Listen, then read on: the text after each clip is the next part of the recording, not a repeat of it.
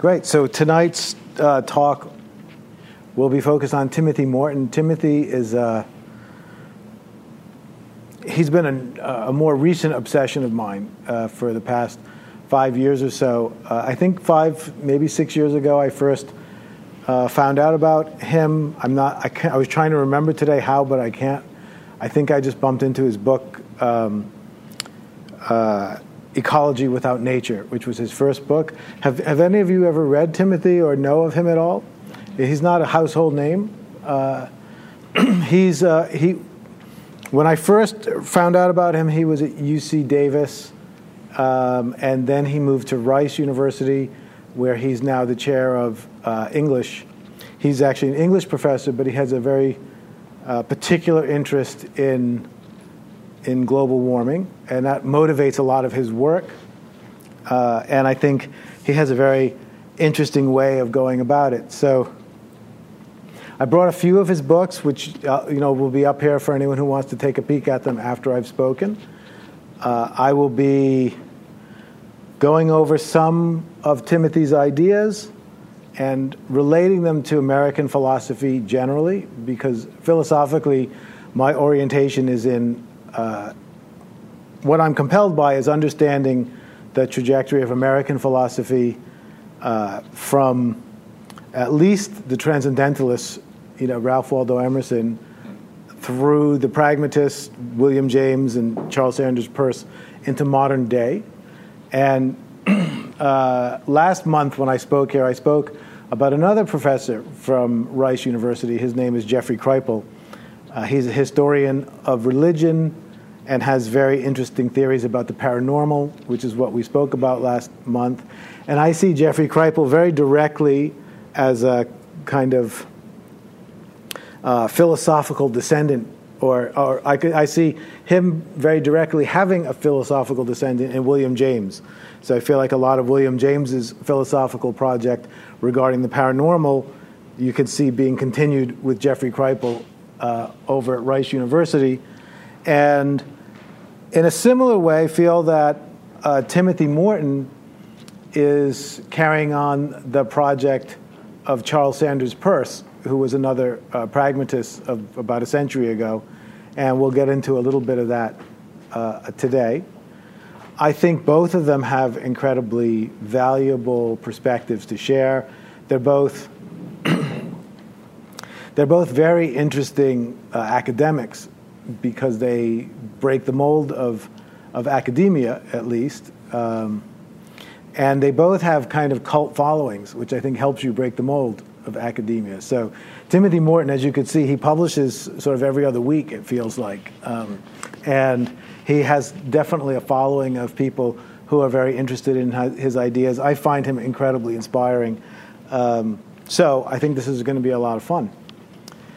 Uh, and the first thing that I wanted to say is I can't remember who said it, maybe somebody would, but I think during our most recent election cycle, someone said, was quoted as saying, elections have consequences. Um, and, you know, they were right, of course. Well, I think what Timothy Morton is saying with a lot of his work is that philosophies have consequences uh, we sort of think of philosophies as these kind of not very valuable series of ideas that hardly anybody understands that get debated in academic circles and then written about in books that nobody reads. Uh, and we don't think about it as, a particular, as, as being particularly um, consequential.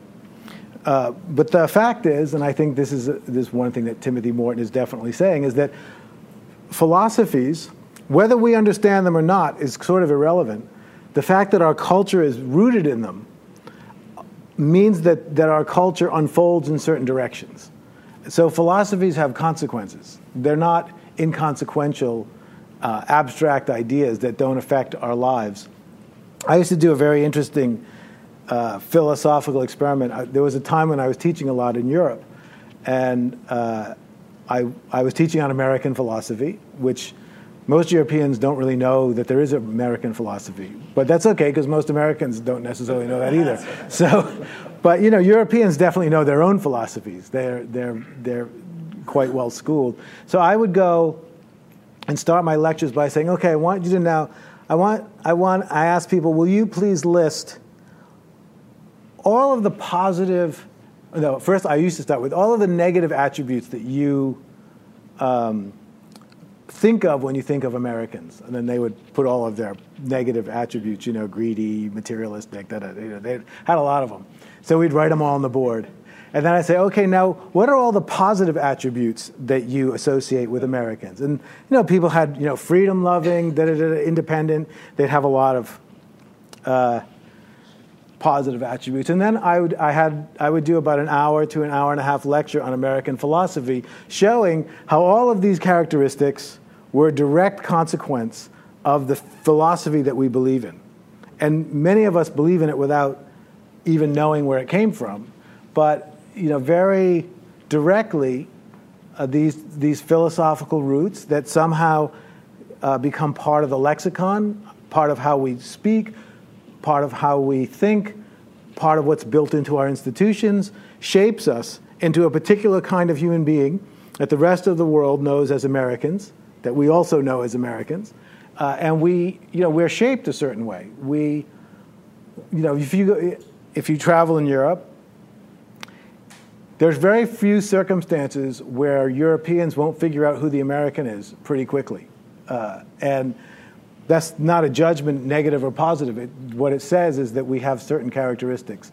And a lot of those characteristics are, are there because of the philosophical beliefs that are embedded in our culture.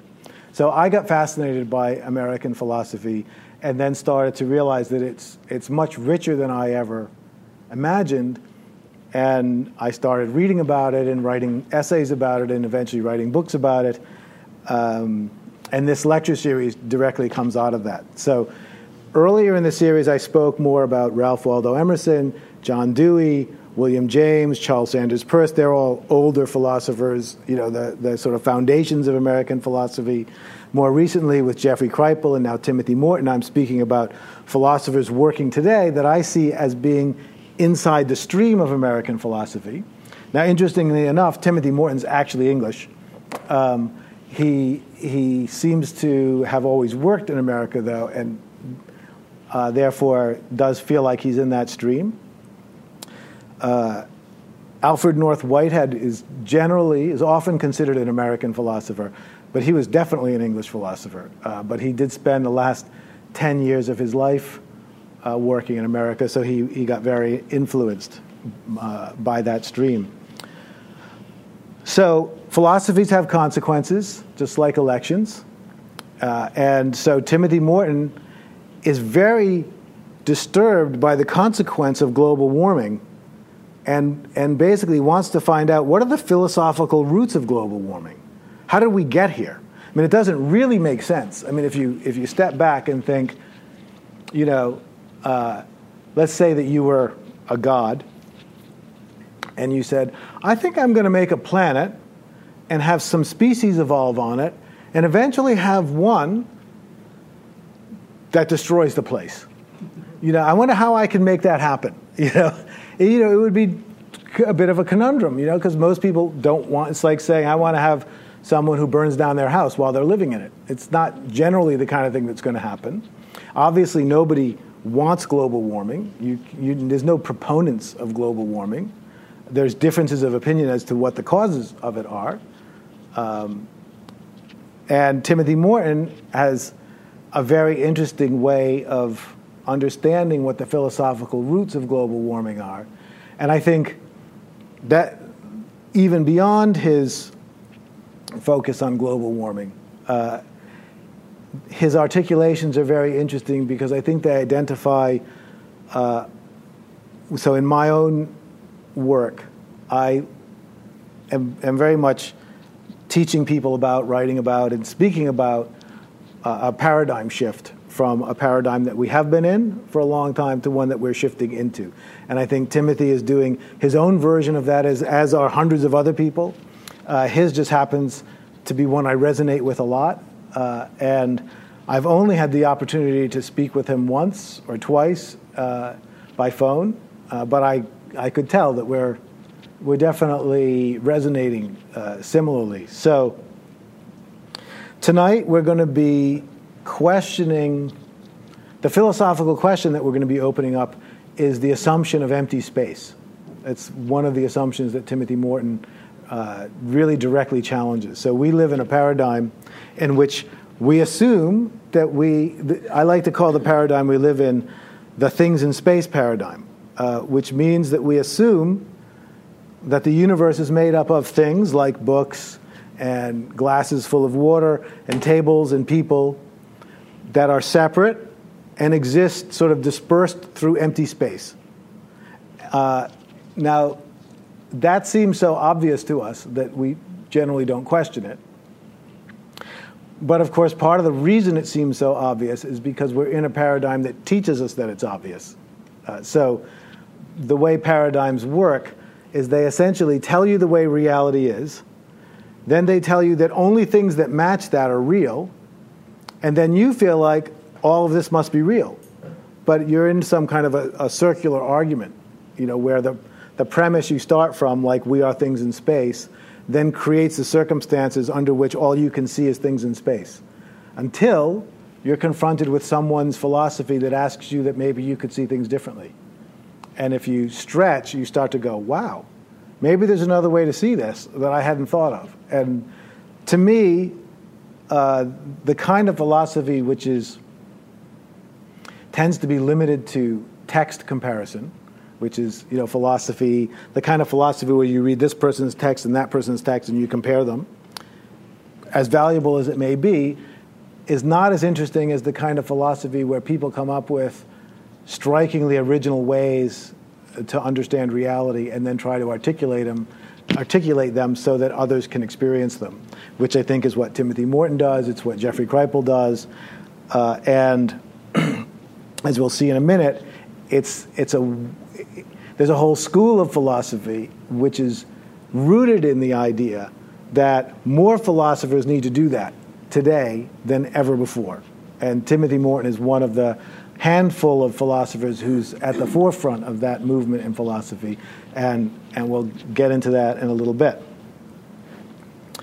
Uh, so, Timothy Morton's first book was Ecology Without Nature. I do not have that book. Um, it's, it's a, I think he's written a few others besides these, but that one I don't have. But the idea of it, the basic idea is, is quite simple. Uh, what he was articulating is that our ecological challenges, like global warming, among others, the, if you really want to get into it, one of the biggest causes of those challenges is our idea of nature, is the fact that we have a conception of nature that essentially mean where, where essentially we see nature as something separate from us. Uh, so, in other words, you know, how many times have you said or heard people say, "I really got to get out in nature this weekend"? You know, and Timothy would say, "What do you think this is? What do you think you are? Where are you going to go? That's nature. Where this is not nature." Uh, and and so so, once again, connecting to uh, some earlier American philosophy, Ralph Waldo Emerson often said something very similar, uh, as did uh, Walt Whitman, uh, the poet. You know, Whitman's poetry was mostly about cities. And part of what he was saying is the city is as beautiful an expression of nature as anything else. You know, so the earlier romantic poets like Wordsworth, they would go, they would want to, they would, they would sort of, they were looking at uh, industrial age London and going, oh my God, we need to go to nature and write poetry. And I can understand that. And Whitman was saying, well, wait a minute, if you really look at the city and, and all the grit and the grime, you see a beautiful unfolding of nature right here among how people are interacting and how they're struggling to find a way to be together. Uh, and, and so he wanted to write about human beings and their, and their created environments as natural. Emerson said something similar in one of his essays.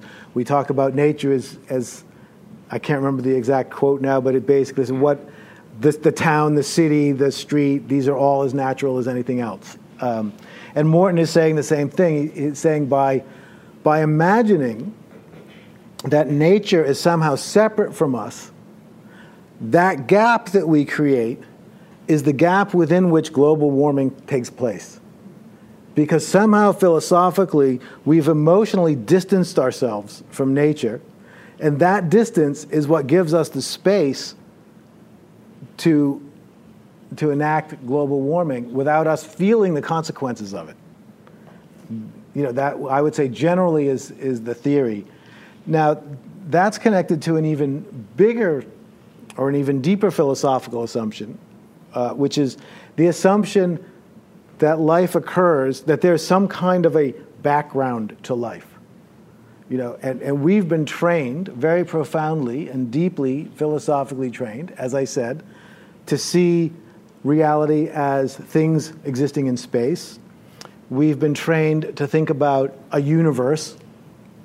And in this universe, there are planets and stars, and on at least one planet, there are trees and people and aligned centers and all kinds of other things that emerged out of this planet. Uh, and so the universe becomes kind of the, the universal. The universe becomes the universal background to everything else. It's what we're inside of. And Morton wants to say we're not inside of anything.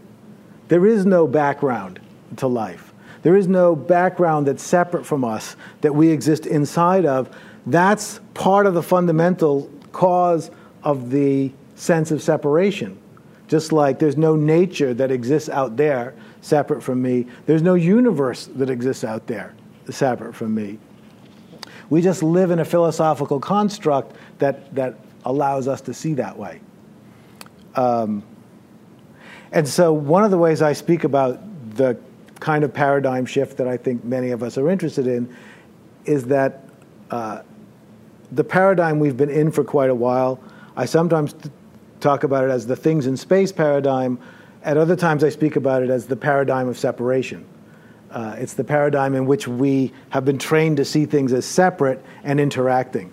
And the, the paradigm that we're moving into, I like to say, can be thought of as rather than things in space, uh, I have sometimes talked about it as continuity unfolding or the paradigm of unity, the paradigm in which we recognize that all of this seeming separation is all part of one unfolding event.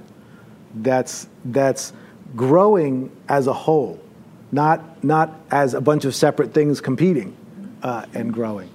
And I think definitely Morton, I think, would, would be aligned with that, but has his own very interesting conception that we're going to get to uh, around that. So, one of the one of the interesting challenges of philosophy. So again, let's say we were a god who created a planet, and we wanted to create on that planet a species that was going to eventually call itself human, and was going to spend a lot of time developing philosophies to try to understand some where it was. And wouldn't it be interesting to, to see, like, what kind of, you know, you can imagine yourself being the God looking down and going, I wonder what they're going to come up with. And all kind, you know, everything in the opposite has been tried. You know, you have um, idealists who believe that consciousness is primary and that matter is just uh, particularly stubborn habits of mind.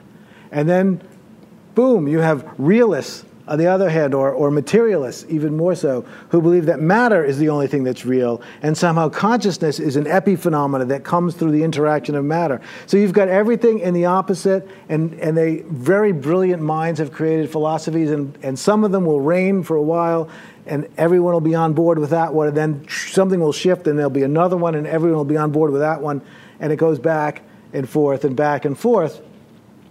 Uh, one of the things that Charles Sanders Peirce was very uh, into, and this was you know now in the 1870s, and that Timothy Morton is also a proponent of, is the fact that if you look at all those philosophies, and inevitably this is true, it's not anybody's fault, but they're all philosophies that were constructed from the human perspective. It was all us as human beings trying to figure out the way reality works. So inevitably, we, we figured it out from our point of view because we didn't have another point of view to figure it out from. Uh, and Peirce was Peirce, you know, 150 years ago or however long it was, felt that this was one of the major stumbling blocks in philosophy. and that somehow a, a, a philosophy, an understanding of reality needed to be created. Now, you, you couldn't really create a philosophy that wasn't from the human perspective because we're human beings. That's the only perspective we have. But Peirce believed if you were really careful, you'd be able to correct for the biases in the human perspective and, and therefore be able to construct uh, a philosophy that was beyond the human perspective. Uh, you often do this in, in science experiments. You, you have to, you know that you're looking at it from a certain point of view, so you have to, mathematically often, you have to make adjustments so that you get a more objective view. So Peirce wanted to find the most objective view. Uh, Morton wants to find the most objective view. He wants to find a view that is uh, not only from the human perspective. So, when did global warming start? Uh, you know, so we've got this human centered philosophy. Uh, we want to find out how it has uh, how it has contributed to global warming. So one of the questions you'd ask is, well, when did global warming start? Maybe that will give us a clue as to how our philosophy has affected global warming. And Morton, along with others, sees uh, global the, the initiation point of global warming as the start of what is sometimes called the Anthropocene. Uh, the Anthropocene is a geological age. Um, I don't know that that phrase is universally. I don't think it's universally accepted. Actually, I think it's accepted by a lot of people or used by a lot of people, but hasn't really been uh, fully absorbed into, into geological circles. But the Anthropocene is a opposed notion of a new geological age, which is the geological age in which the geology of this planet, that the main factor shaping it, has become one of the species living on it, specifically humans. So the Anthropocene means the, it's the ge- geological age of the human. It's when we became the biggest shaping influence on the planet. And the place where Morton uh, sees this initiating uh, is in the late 1700s. Um, and this is, you know, others would agree with him uh, who have this. The late 1700s, there were two events that are often pinpointed as the beginning of the Anthropocene. The first is the invention of the steam engine. The, the, when the steam engine got invented and got, started to get spread all over the world, all of a sudden the amount of coal that was being burned increased dramatically because there were all these engines now doing all this work. There were steamships and uh, yeah, just engines all over the place. And from that period, when when geologists take samples of the Earth's crust, at that time in history, you start to see a layer of carbon. You, you can actually see in the geographic record, uh, the geological record, that a layer of carbon is being is falling from all of the burning is starting to fall onto the planet in, in a large enough quantity that you can actually measure it by taking a ground sample. Now, you know, they were burning stuff a thousand years ago, but they weren't burning enough of it to be able to see it. But at that point, you started to see, oh my God, there's, there's human burned coal samples that we can now see so many feet below the earth starting and then getting increasing, increasing, increasing, increasing uh, over time. So that's the beginning of the Anthropocene. And then Timothy Morton likes to say, well, you know what else happened at that time? Uh, a German philosopher by the name of Immanuel Kant wrote something called The Critique of Pure Reason and came up with a philosophical construction that was widely adopted. I mean, nothing, it's been uh, unquestioned more or less ever since. And the, and the philosophical construction is this that we don't experience the world directly, we experience phenomena. So, what he said is when I pick up this book, I can see the colors of the book, which was phenomena that my eye picks up, feelings of the book that my fingers can touch. Uh, I can see the words, I can smell it, and I put all those sense perceptions together and create a, a, phenomenal experience of a book. But it's not a real experience, it's just the phenomena. And what Morton wants to say, along with others, is that that further concretized this distance. Because Kant actually said the real world, which is the noumena, this is a word, word we use phenomena all the time. Nobody ever uses noumena.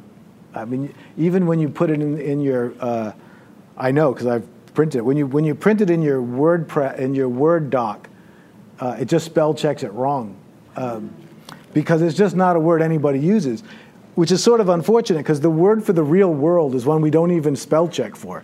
You know, I mean that sort of illustrates the point. Uh, you know, who needs that one? That's just the real world, because the real world, according to Kant, is is un, un it's it's it's unexperienceable. All we can experience is phenomena, and we have no idea how this phenomenal world relates to anything real.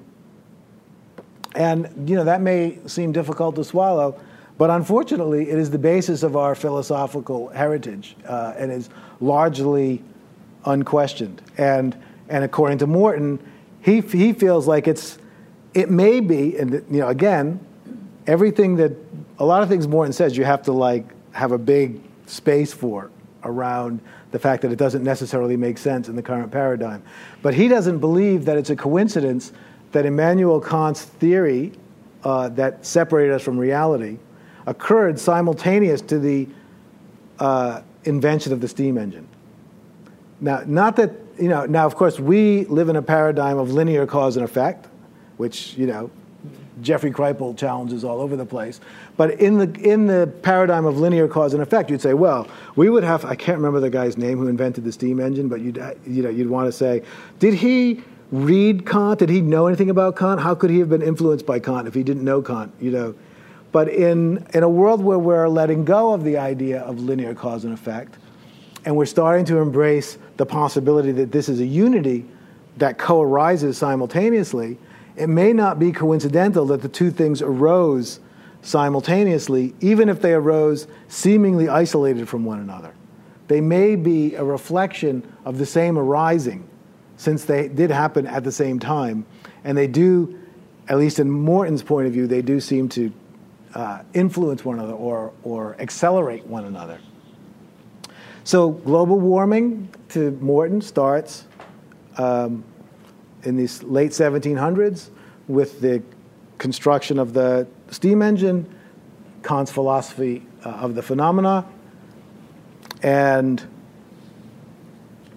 and that's the start of the Anthropocene, the beginning of the age in which human beings become the major shaping force in the geology of this planet. Uh, but then he, you know, he goes back further. So uh, this is his most recent book. Actually, his most recent book is coming out next month. Uh, this is his last most recent book, Dark Ecology. I just did a, I did an eight-month course, and this was one of the books that we read in it. So I'm, I'm very pumped up about this book at the moment. Um, and it's called Dark Ecology. And he basically wants to go back and say, well, okay, the Anthropocene may have started in the 1700s, but, but this trajectory that led to global warming started a lot longer ago than that.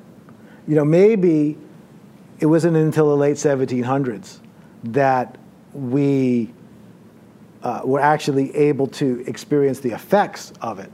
But he's saying that the momentum toward global warming started way back when we first started to move from being hunters and gatherers to being agricultural uh, communities, where we started to um, farm and we started to herd animals, and we didn't. We were no longer nomadically traveling around searching for food. We were now growing our own food and hurting our own food. And so, why philosoph- You know, what's the philosophy there? is you know what and I think it's a fascinating theory. You know, the thing about philosophical theories is you can't really prove them. Um, you, you know, anyways, a whole other conversation we can get into about what philosophy is. And I don't believe that philosophy are stories about what's true. I believe they're stories that explain things in ways that are either more or less beneficial, uh, and that either attract more human energy or not. Uh, and I don't think it's necessarily that useful. It's, the reason why it's not that useful to say that philosophies point to the truth is because the way we understand truth, truth is some kind of background of things that are unchangingly real. And these philosophies want to question that whole concept. Uh, so, so philosophically, what um, uh, Morton gets into is at that point where we started to grow our own food and uh, herd animals and, and raise animals to eat, something amazing happened in human beings. Uh, what, what happened was we started to think that we could win. Mm. That actually, the hardships that we have been, had been struggling with for tens of thousands of years, you know, we might be able to defeat them. And at that point, according to Morton, as a species, we became committed to overcoming death and suffering. You know, before that, and it had never occurred to anybody that death and suffering could be overcome. But at that point, we said, wait a minute. If we can grow enough food and herd enough animals, we might be able to transcend death and suffering. And then they said, let's do that. And we've been doing that ever since. Uh, and I think, you know, this is a fascinating thing to, to think about. So, uh, Morton's construction is he, he calls this, what happened at this point is, is a, a program of what he calls agrologics kicked in in the human species. And he describes it as a kind of algorithm, an algorithm that's been running ever since. It was a, a, a set of axioms that were absorbed by the species that became the foundation of our action and have been running the whole time since tens of thousands of years we've been running the agrologics program. And agrologics is based on three assumptions. The first one and these you know we'll ne- we have no time to get into all these as deeply as you could but i'm just going to mention them. The first one is existing things cannot be contradictory right uh, so what that basically means is i can only be jeff I can't be Jeff and something else because that would contradict. So everything has to be itself completely. It has to be, and there cannot be any confliction, uh, anything conflicting. Now, Morton sees that as a real liability philosophically because it weds us to an idea that I'm the same thing now that I was an hour ago. I'm philosophically wedded to that commitment, that I see myself as uh, as another philosopher calls it, a self same thing. That I'm the same, somehow I am the same today as I was 10 years ago. And you're the same in some way, even though I know attributes have changed and your life circumstance, but somehow you were, you're Jeff now, you were Jeff then, you've always been Jeff. That's not necessarily true, that's just a philosophical commitment. Uh, and we, we're committed to that kind of uh, non contradiction and uh, continuity. So that's axiom one of the agrologics program. Make sure everything remains itself always and never becomes something else because that causes problems. Not a great philosophy if you really want radical transformation because it, it weds things to being what they are. The second, existing things must be constantly present. Uh, so that means things can't flicker in and out of existence if, if something exists, it has to exist constantly all the time. And uh, Morton has some very interesting ideas about this because he doesn't believe that things exist constantly uh, all the time. He believes we're always flickering in and out of existence, that, that there's a part of us that's, that's this manifest existence, and there's a part that's just an empty, non existent mystery, and they're always flickering in and out.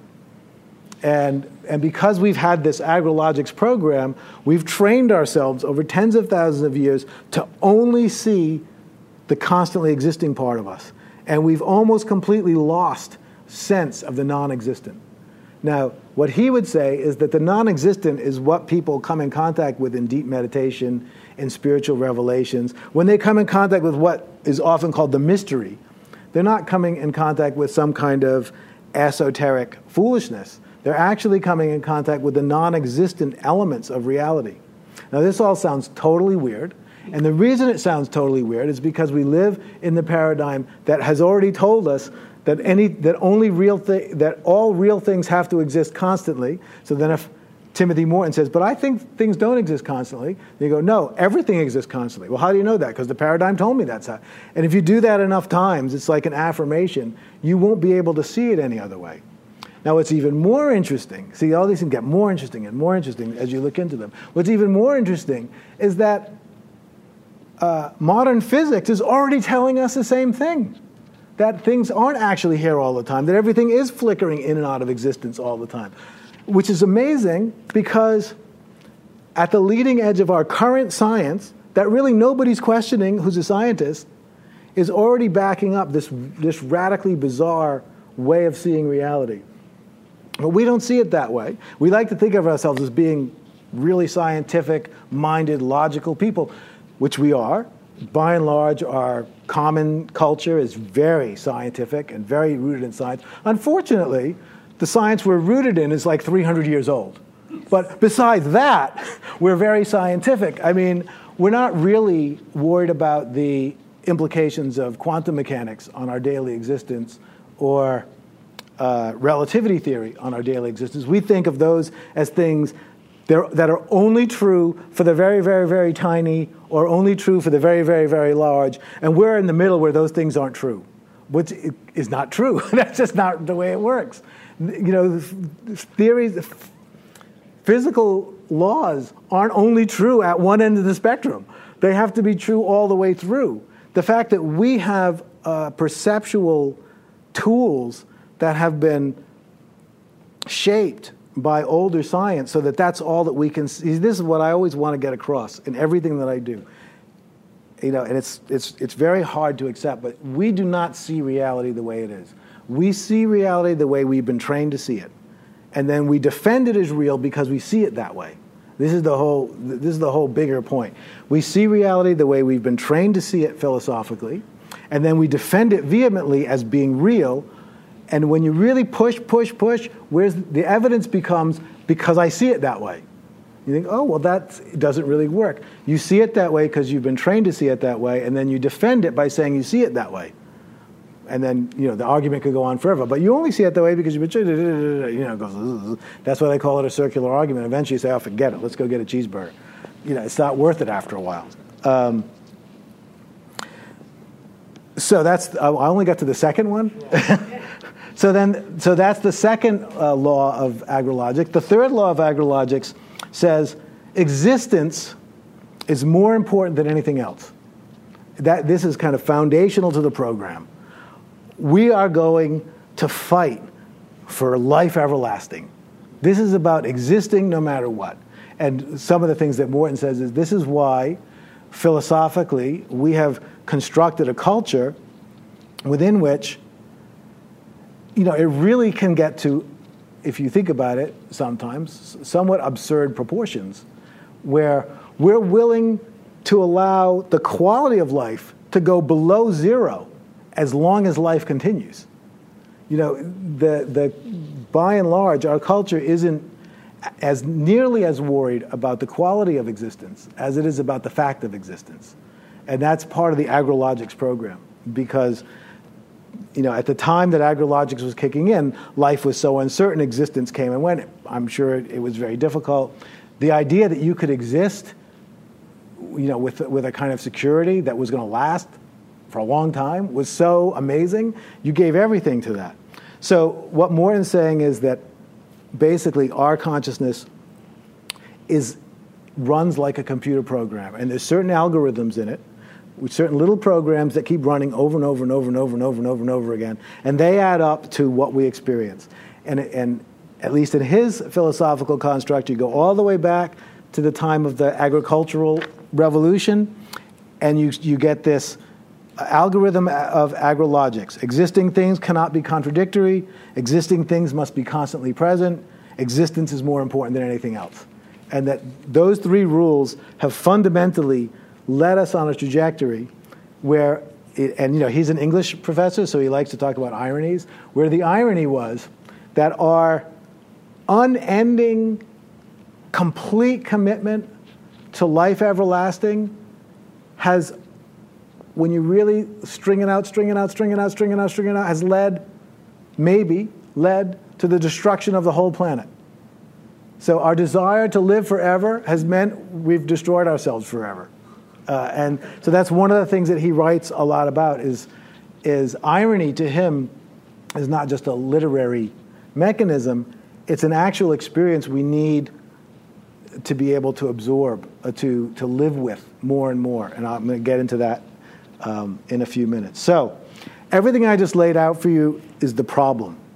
Is the, is the, this is all, how did we get here? So, Timothy Morton sits back, he writes Dark Ecology, he writes um, The Ecological Thought, he writes Hyperobjects realist magic, objects, ontology, and causality. That's a title that you use when you don't really care if you sell any books. Uh, you know, this, that's not, this is not like a Barnes & Noble best-selling title. Uh, and he's written many other books, and they're all difficult to read, but all amazing. Um, and in a nutshell, this is the problem that, uh, as I see it, that he lays out. So what's awesome is to have a solution to go with your problem. Um, so, so the solution in the biggest sense, is a paradigm shift, as we've been talking about. Here's a few elements I want to share with you about his solution. One is we have to understand this concept of hyperobjects. Uh, hyperobjects has, be, has become a major part in Morton's philosophy. The, and he started it by talking about global warming and saying we need to see global warming as a hyperobject. Uh, and what a hyperobject is, at least when you're talking about global warming, is it's an object that's so big and, and that exists, it, it exists in, in so much, over so much space and over time periods that are so large that we can't conceive, we can't hold it in our head. So we, we can't really, it's, an, it's like an object that's so big that it essentially exists in a different dimension. So he's saying global warming is like an object that exists in a different dimension. We experience the effects of it in our dimension. But the totality of it, we can't, we don't have a nervous system big enough to feel it. In the same way, the human species is a, is a hyperobject. We're all individual humans, but there is a hyper object called the human species. The, the program of agrologics isn't just something that every individual had to learn and, and enact. I mean, most of us didn't hear about it till today. Um, and, but the species absorbed it at some point. And, and this is, you know, again, something that you have to leave a lot of space for. We aren't, the human species, in, in the way that I read Morton at least, is not a collection of individual beings. The human species itself is a hyperobject, of which the individuals are an expression. And um, you know, one of the ways I like to help us all understand this is to say, you know, um, I have fingers and a hand and elbow, arm, right? But I still am a me. I'm a Jeff.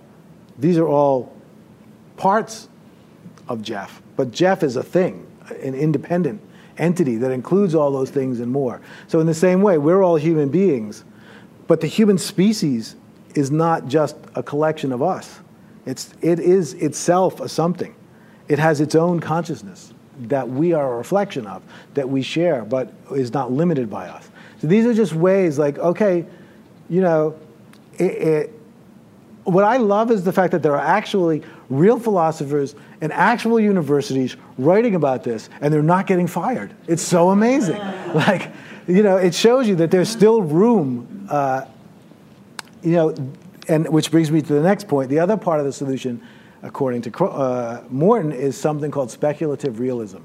Uh, has anybody heard of speculative realism? this is a philosophical movement. It started about, I think, five or six. It was, it was just after the time I heard about Morton, or at least he got involved just after that time. It's a very new philosophical movement. It has you know, it's, I don't know, it has the whole legend of it is that it was initiated in a conference in Paris by four individuals, uh, and I believe Morton was one of those. And the basic idea of speculative realism is that philosophy used to be about people trying to understand and articulate the way things are, the way reality works. And then at some point, philosophy in the early part of the 20th century took what is known as the linguistic turn.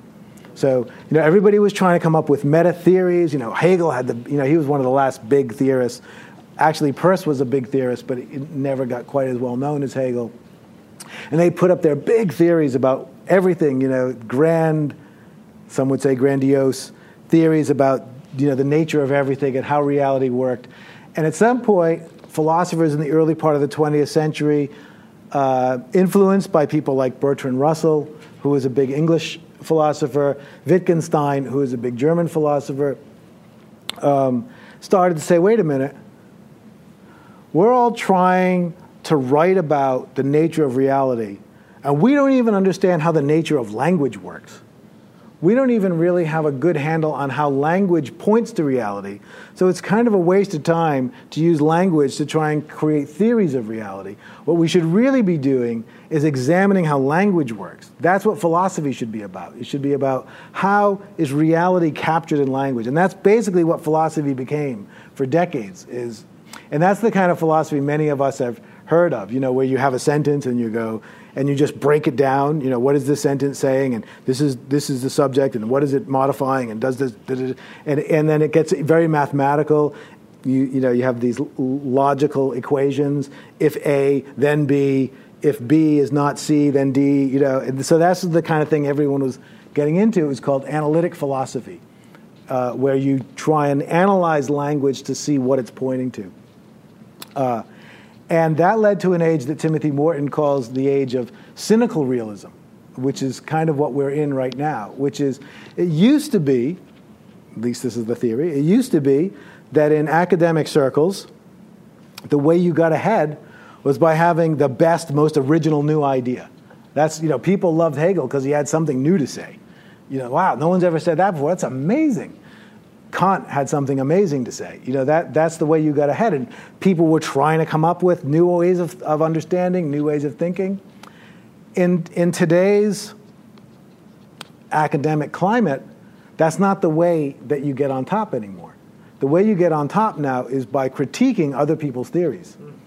Right? So if you're a young graduate student, it used to be if you were a young graduate student, you wanted to come up with like a new you know, amazing theory that everyone was going to say, wow, this person really deserves tenure because, wow, that's amazing.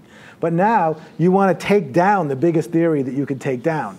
You want to uh, study it, compare it, find a way to critique it and pull the legs out of it and be on top because you knocked it down.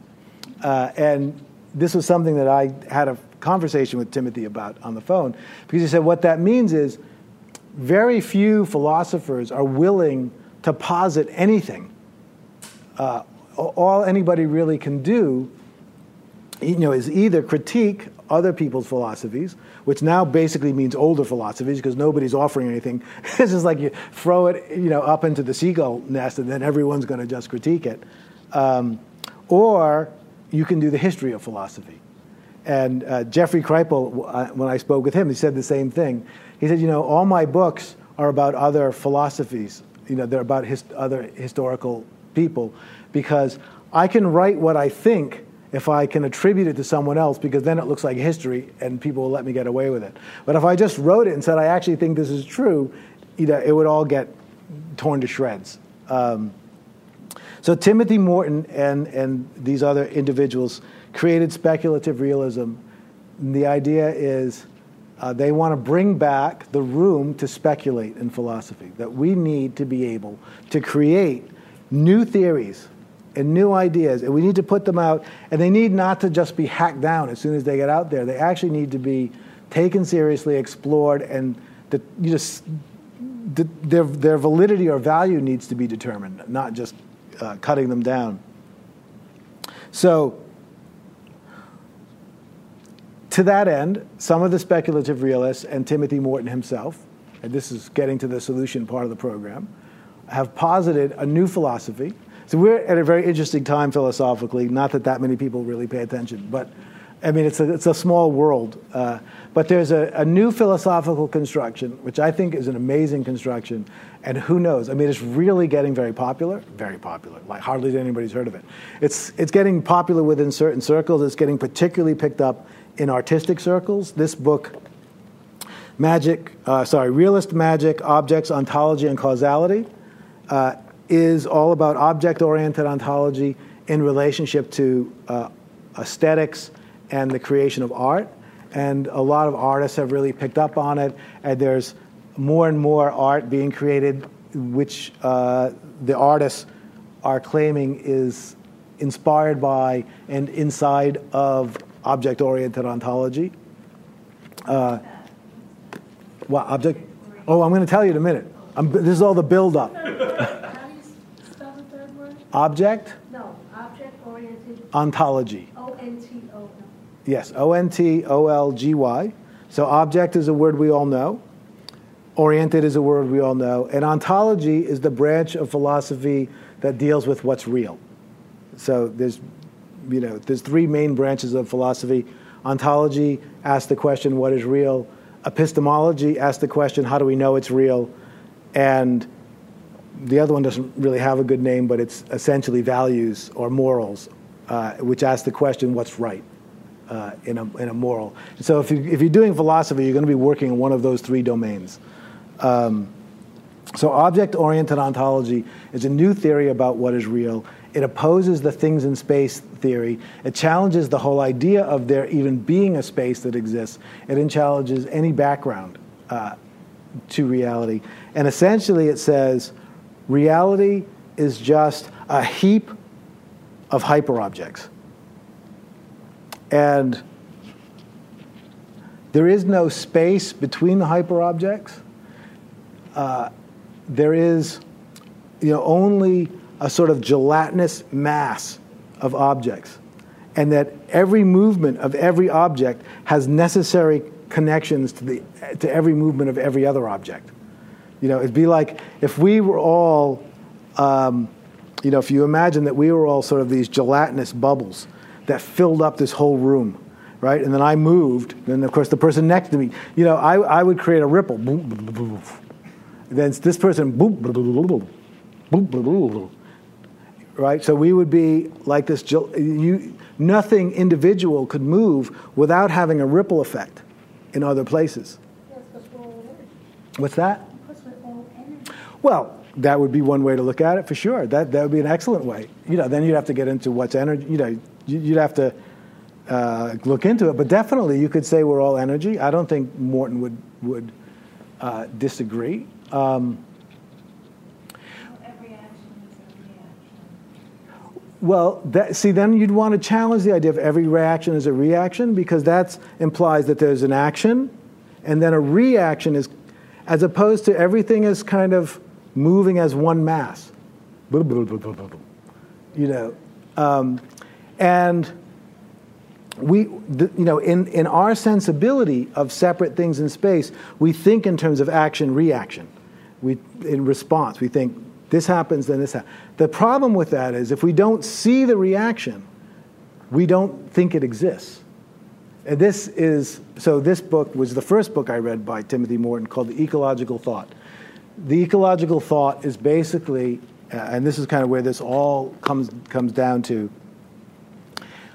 You know, he said again, he loves this idea of irony. So the irony is that, you know, for hundreds of years, we've been running our steam engines, uh, mining our coal mines, building our factories, burning our fuels, turning our keys in our cars any one of those events in relationship to the global to a global scale is statistically irrelevant.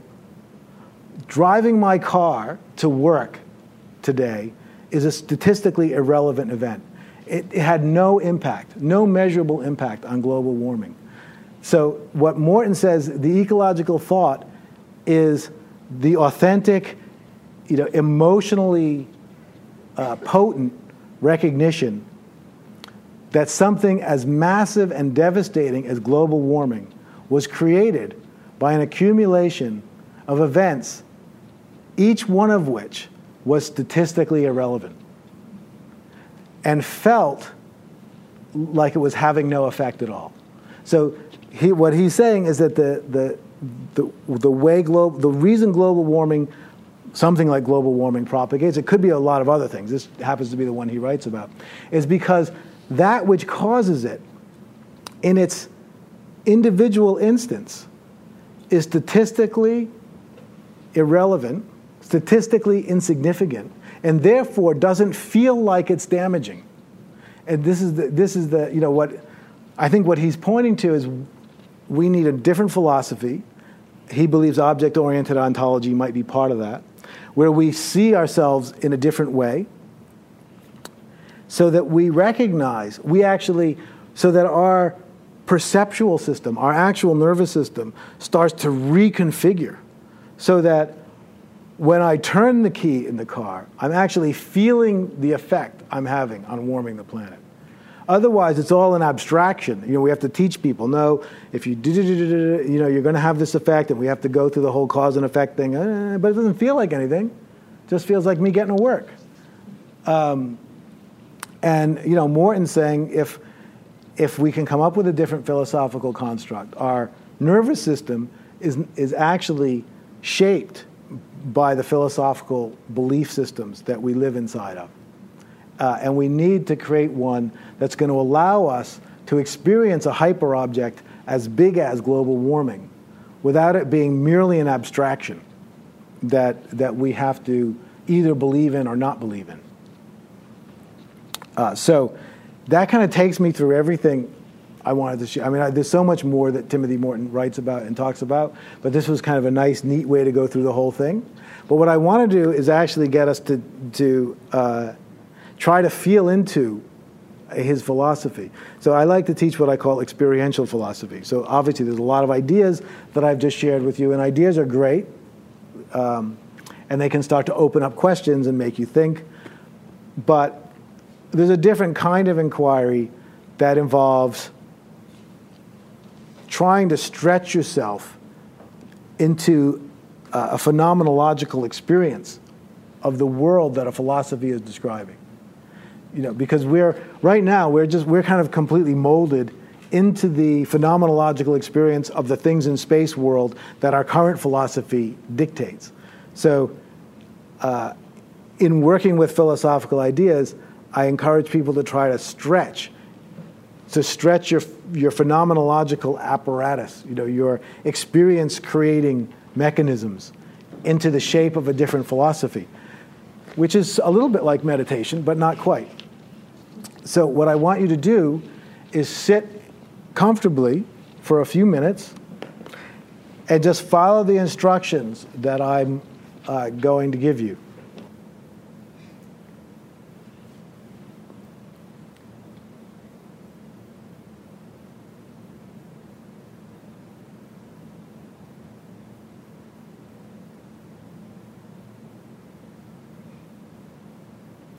So, first of all, I want to ask you to just feel your body. Just feel your body the way you normally feel it. Feel your feet on the floor. Feel your weight in the seat.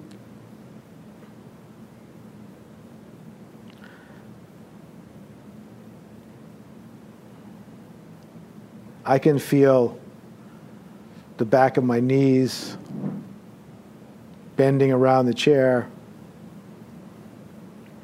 my hands on my thighs.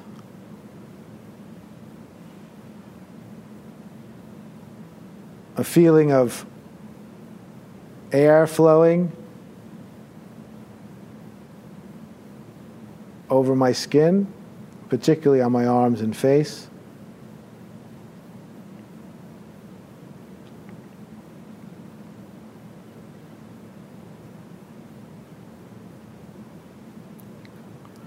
So just get a sense of your whole body sitting in the chair.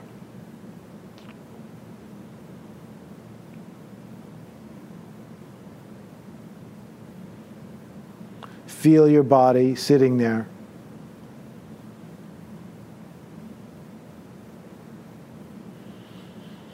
And now imagine the chair that you're sitting on.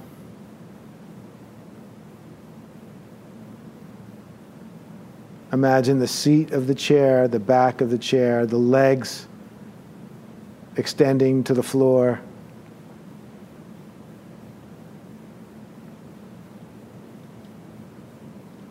Imagine the people sitting next to you, behind you. Imagine me sitting in front of you.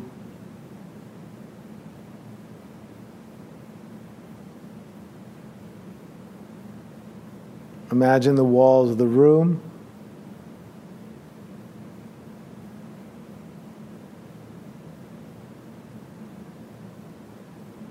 The world outside.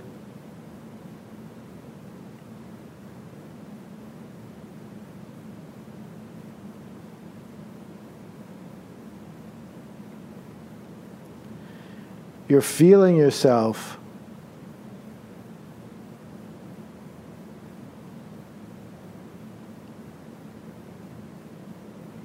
as a thing existing in the space of the world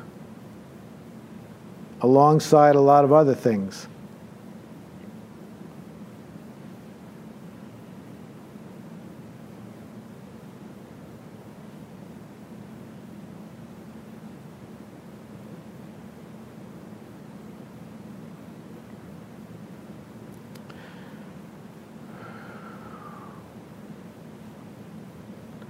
Now, especially if your eyes are closed, but even if they're open,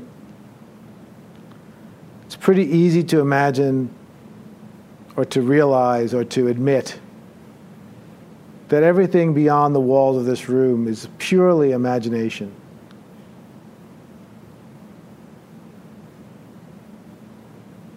We may be utterly convinced that it exists.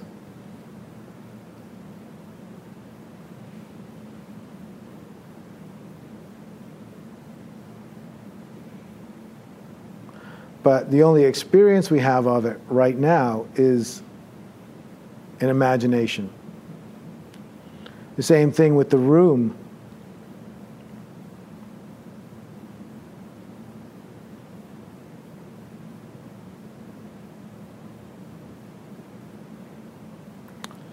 But the same thing is also true of our bodies.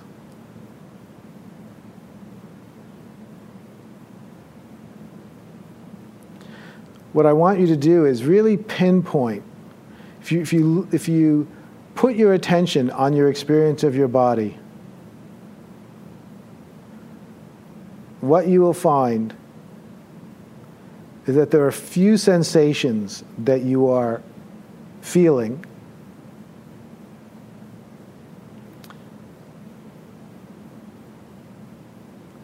And you're feeling them in some kind of succession.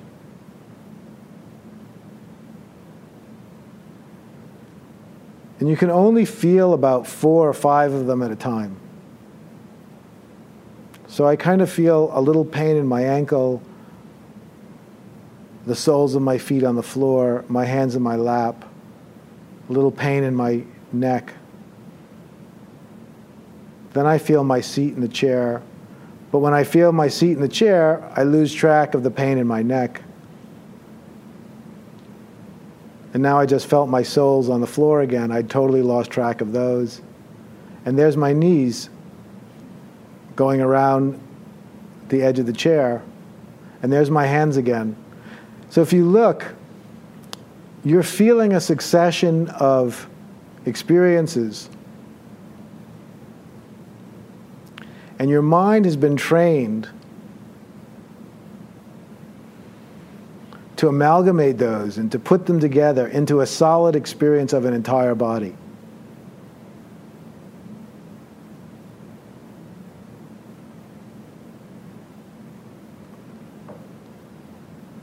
But what's really there is a set of individual experiences. And if we look at any one of those experiences, like my hand on my thigh, you know, that gets broken down. I feel my, finger, my fingers on my thigh, my palm on my thigh. But am I really feeling a palm on my th- thigh, or am I just feeling a sensation that I'm defining as my palm on my thigh? How much of what I'm experiencing and what you're experiencing is just concept, is just an idea of a palm on a thigh?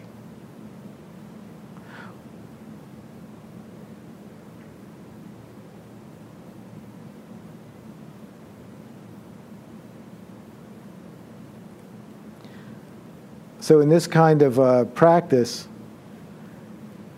we're giving ourselves the space to enter into the perception of raw, uninterpreted, non conceptual sensation,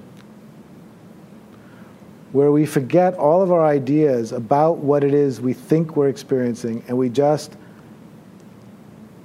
notice that these are just sensations before we conclude that they are something, before we add them up into a picture, they're just sensations.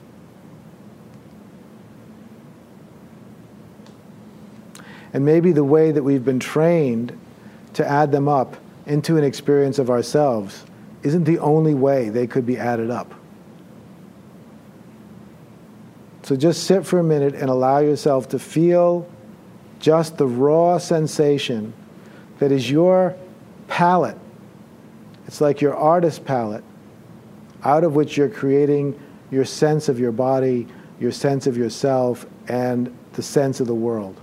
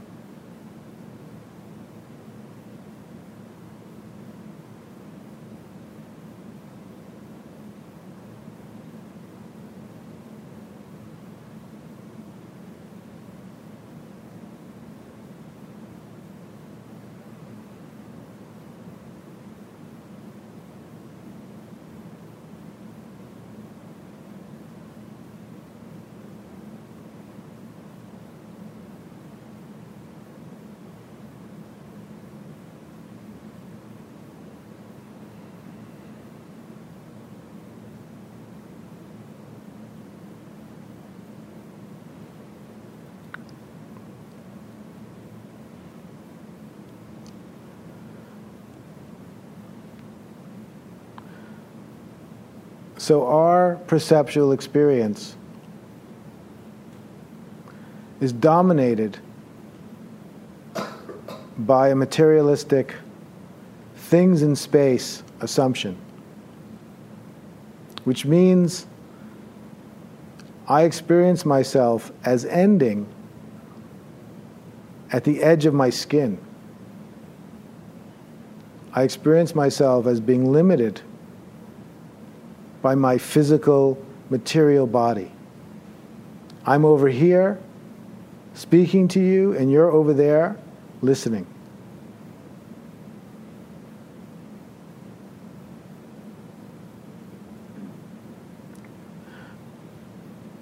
But as you listen to my voice, realize that the idea that I'm speaking from over here and that somehow my voice is traveling through air, through space, through the air in space, and then hitting your eardrum.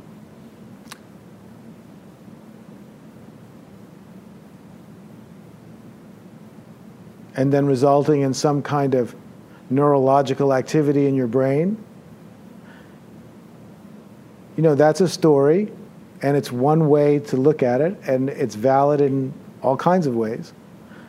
But another way to look at it is that I'm not just over here where I appear to be speaking. I'm also inside you where you're hearing me.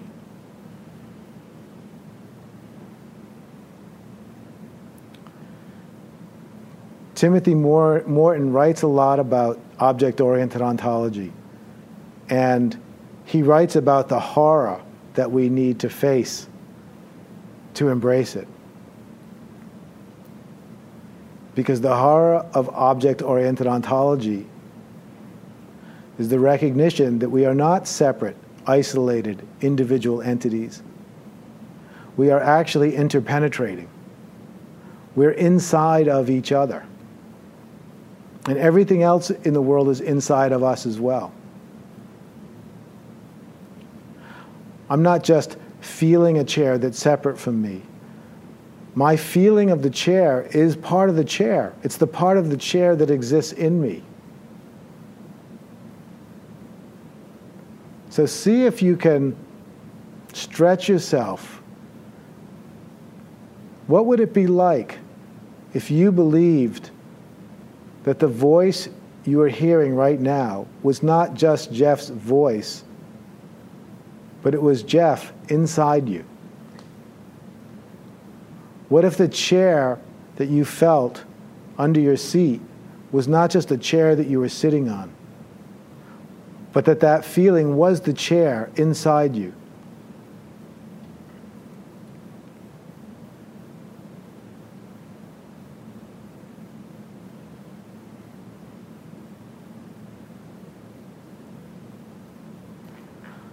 What if there were no distinct boundaries separating us? What if we spread into each other, through each other?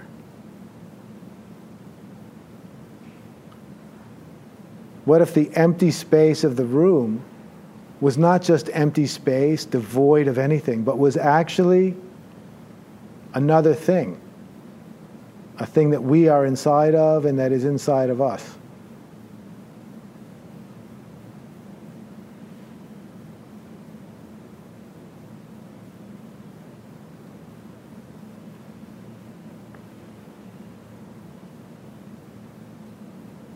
The assumption that we live in a universe of separate things that interact is a philosophical choice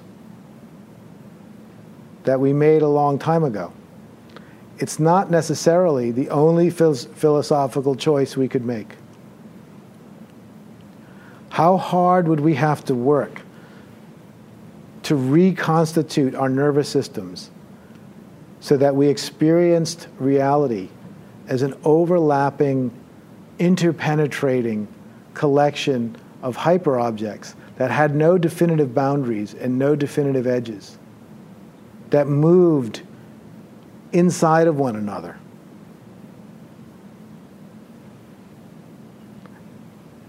And how would that affect the way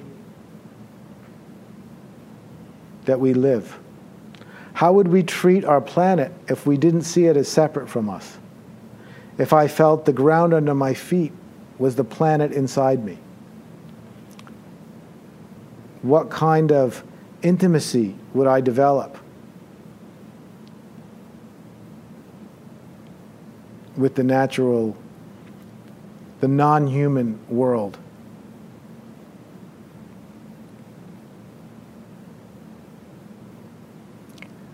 Okay, with that, you can open your eyes. And, you know, that's the world that Timothy Morton is proposing. It's a world of what you could call interpenetrating being. It's a world where the words coming out of my mouth are not coming from over here, flying through space and going in you. It's a world where I'm in you, speaking inside you, from the inside, not from the outside. And again, it's a, it's, a, it's a conception that from our current paradigm sounds absurd. But you know, the reality is, every time there's ever been a paradigm shift throughout human history, it started out sound, sounding absurd.